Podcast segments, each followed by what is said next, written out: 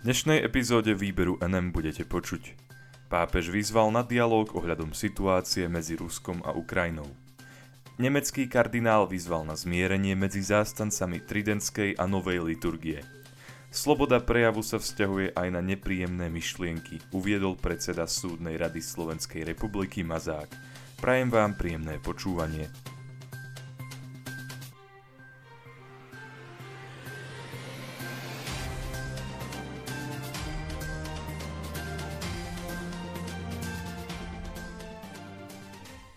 Pápež vyzval na dialog ohľadom situácie medzi Ruskom a Ukrajinou. Pápež František sa v nedeľu 12. decembra prvýkrát verejne vyjadril o napätej situácii medzi Západom a Ruskom, ktorá eskalovala kvôli zhromažďovaniu vojsk na ukrajinskej hranici. Hlava katolíckej cirkvy zároveň vyzvala na vážny medzinárodný dialog, ktorý má zmierniť napätie a zabrániť rozpútaniu ozbrojeného konfliktu. Informoval o tom portál Svet kresťanstva. Pápež povedal, že sa modlí za drahú Ukrajinu, za všetky jej kostoly a náboženské komunity a za všetkých jej obyvateľov, aby sa napätá situácia vyriešila cestou medzinárodného dialógu a nie zbraňami. Zbrane nie sú cestou, po ktorej sa treba vydať. Nech tieto Vianoce prinesú Ukrajine mier, povedal pápež, ktorého na námestí svätého Petra vo Vatikáne počas zvyčajnej nedelňajšej modlitby Aniel pána počúvali tisícky veriacich. Pápež František zároveň na sociálnej sieti Twitter napísal Poďme sa spoločne modliť za drahú Ukrajinu, aby bolo napätie vyriešené dialógom, nie zbraňami. Som zarmútený tým, že tento rok bolo vyprodukovaných viac zbraní ako minulý rok. Ukrajina obvinuje Rusko z toho, že na jej hranice presunulo až 100 tisíc vojakov. Môže to pripomínať prípravy na rozsiahlu vojenskú ofenzívu, pred ktorou zároveň varovali aj americké tajné služby. Rusko odmieta tvrdenia, že by plánovalo nejaký útok. Kiev a Spojené štáty viní z konania, ktorého cieľom je destabilizácia situácie. Rusi takisto tvrdia, že sa nasadením vojakov pokúšajú zabrániť tomu, aby sa Ukrajina posunula bližšie k NATO. Tento týždeň sa uskutočnil aj virtuálny summit prezidenta Spojených štátov amerických Joea Bidena s jeho ruským náprotivkom Vladimírom Putinom. Spojené štáty americké na tomto samite avizovali, že Rusko v prípade vojenskej ofenzívy potrestajú bezprecedentnými sankciami. Solidaritu počas modlitby Aniel pána pápež František vyjadril aj obetiam tornáda v americkom Kentucky. V ten istý deň zároveň národy Ameriky a Filipín spomínali na svoju patronku Guadalupskú panu Máriu, takže ich zástupcov so zástavami pápež pozdravil po španielsky. Viva la Virgen de Guadalupe. Svetý Otec tiež pripomenul, že Medzinárodná katolícka charita funguje už 70 rokov a k tomuto výročiu jej zablahoželal. Nemecký kardinál vyzval na zmierenie medzi zástancami Tridentskej a Novej liturgie. Nemecký kardinál Walter Brandmüller vyzval na zmierenie medzi ľuďmi, ktorí zastávajú tradičnú tridentskú omšu a zástancami novej formy liturgie slávenej od 70.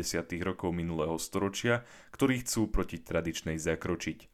Kardinál tvrdí, že obe strany nesprávne chápu vývoj katolíckej liturgie. Informovala o tom agentúra CNA Deutsch. Brandbüller, ktorý je zároveň renomovaným cirkevným historikom, varuje, že spory týkajúce sa liturgickej formy oslabujú cirkev, ktorá má už aj tak dosť útokov smerujúcich zvonku. Pri liturgii ide o samotnú vieru, tvrdí kardinál, ktorý varuje pred akoukoľvek polemikou na túto tému. Hovorí, že nejde o estetiku, nostalgiu a tak ďalej, ale o podstatu viery. Spor o liturgii sa opätovne rozhorel potom, ako pápež František v lete svojim listom Traditionis Custodes prísne obmedzil slavenie tradičnej latinskej omše. Brandmuller píše, že tento spor vytvoril blokády a stranám zapojeným do konfliktu je potrebné pripomenúť, že eucharistické tajomstvo skutočne predstavuje najsvetejšieho a toto ústredné tajomstvo sa nesmie stať jablkom sváru. Kardinál píše – Aké deprimujúce je vidieť, ako tento vnútrocirkevný nesúlad musí pôsobiť na svet. Ten sa môže kresťanom vysmievať Tertulianovými slovami z 2. storočia. Pozrite sa, ako sa navzájom milujú. V konečnom dôsledku podľa neho nie je dôležité, v akej forme alebo akým obradom sa omša slávi, ale s akou svedomitosťou, starostlivosťou, oddanosťou a dôstojnosťou je svetá obeta slávená. Preto je absurdné trvať na jednej špecifickej forme. Kardinál Brandmula tvrdí, že je zvláštne, keď sa v mene omše všetkých čias démonizuje akýkoľvek liturgický vývoj, pretože žiadna omša všetkých čias nikdy neestvovala. Misal misale romanum nespadol z neba ako Korán, tvrdí kardinál. Namiesto toho je výsledkom tradície cirkvy vedenej Duchom Svetým. Akýkoľvek ďalší vývoj si vyžaduje čas a ticho. Násilné zasahovanie do tohto procesu kardinál prirovnáva k operácii otvoreného srdca so všetkými jej nebezpečenstvami. Sloboda prejavu sa vzťahuje aj na nepríjemné myšlienky, uviedol predseda súdnej rady Mazák. Sloboda prejavu sa vzťahuje aj na také informácie a myšlienky, ktoré urážajú, šokujú alebo spôsobujú znepokojenie štátu alebo časti obyvateľstva. Pre tlačovú agentúru Slovenskej republiky to uviedol predseda Súdnej rady Slovenskej republiky Ján Mazák. Ten sa vyjadril v súvislosti s návrhom rezortu spravodlivosti, aby sa zaviedol nový trestný čin šírenia nepravdivej informácie. Šéf súdnej rady priblížil – Európsky súd pre ľudské práva aj Súdny dvor Európskej únie v ustálenej judikatúre zdôrazňujú, že sloboda prejavu sa nevzťahuje len na informácie alebo myšlienky, ktoré sú príjmané so súhlasom, sú považované za neškodné, prípadne bezvýznamné, ale aj na všetky informácie a myšlienky, ktoré urážajú, šokujú alebo znepokojujú štát alebo časť obyvateľstva. Pripomenul, že právne názory najvyšších súdov Európy sú prakticky ako zákony. Povedal, neradno ich nerešpektovať. A ak sa už chceme s nimi rozísť, musíme na to mať silnejšie dôvody, ako sú argumenty, ktoré používajú. Sme pri koreni problému. Nie som si vôbec istý, či by sme dokázali také robustné dôvody na odklon od citovanej judikatúry spoľahlivo nájsť a obhájiť pred našim ústavným súdom a medzinárodnými súdmi. Mazák upozornil na to, že aj pri vyšetrovaní a dokazovaní naplnenia znakov skutkovej podstaty trestného činu šírenia nepravdivej informácie by mohlo nastať viacero problémov. Povedal, vidím predovšetkým problém v dokazovaní subjektívnej stránky tohto trestného činu. Dokážeme, že páchateľ chcel šíriť nezmysel alebo aspoň vedel o tom, že šíri blud, napríklad o očkovaní proti ochoreniu COVID-19? Prínos navrhovaného ustanovenia vidí skôr v tom, že odstraší tých, ktorí by inak chceli dezorientovať, klamať a strašiť ľudí, než v tom, že by dosahovalo nejaké reálne výsledky ohľadom zatýkania ľudí. Mazák povedal, trestná politika štátu môže, podľa môjho názoru, použiť aj takúto metódu. Zákonodarcovia by podľa neho mali konfrontovať svoje návrhy na úpravu zákonov s právom na slobodu prejavu.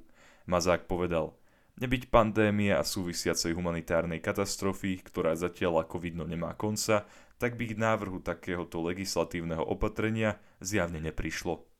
Mazák ale niektoré časti reformy trestného zákona pochválil, konkrétne časti týkajúce sa postihovania drogových trestných činov a trestných činov proti životnému prostrediu.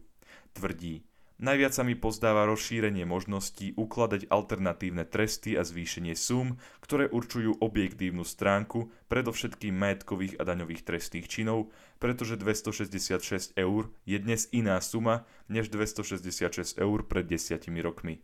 O ochrane životného prostredia povedal Predovšetkým návrh zavádza jednotný kvalifikačný znak, ktorým je rozsah činu – namiesto súčasného nesystematického používania pojmov rozsah, škoda a prospech.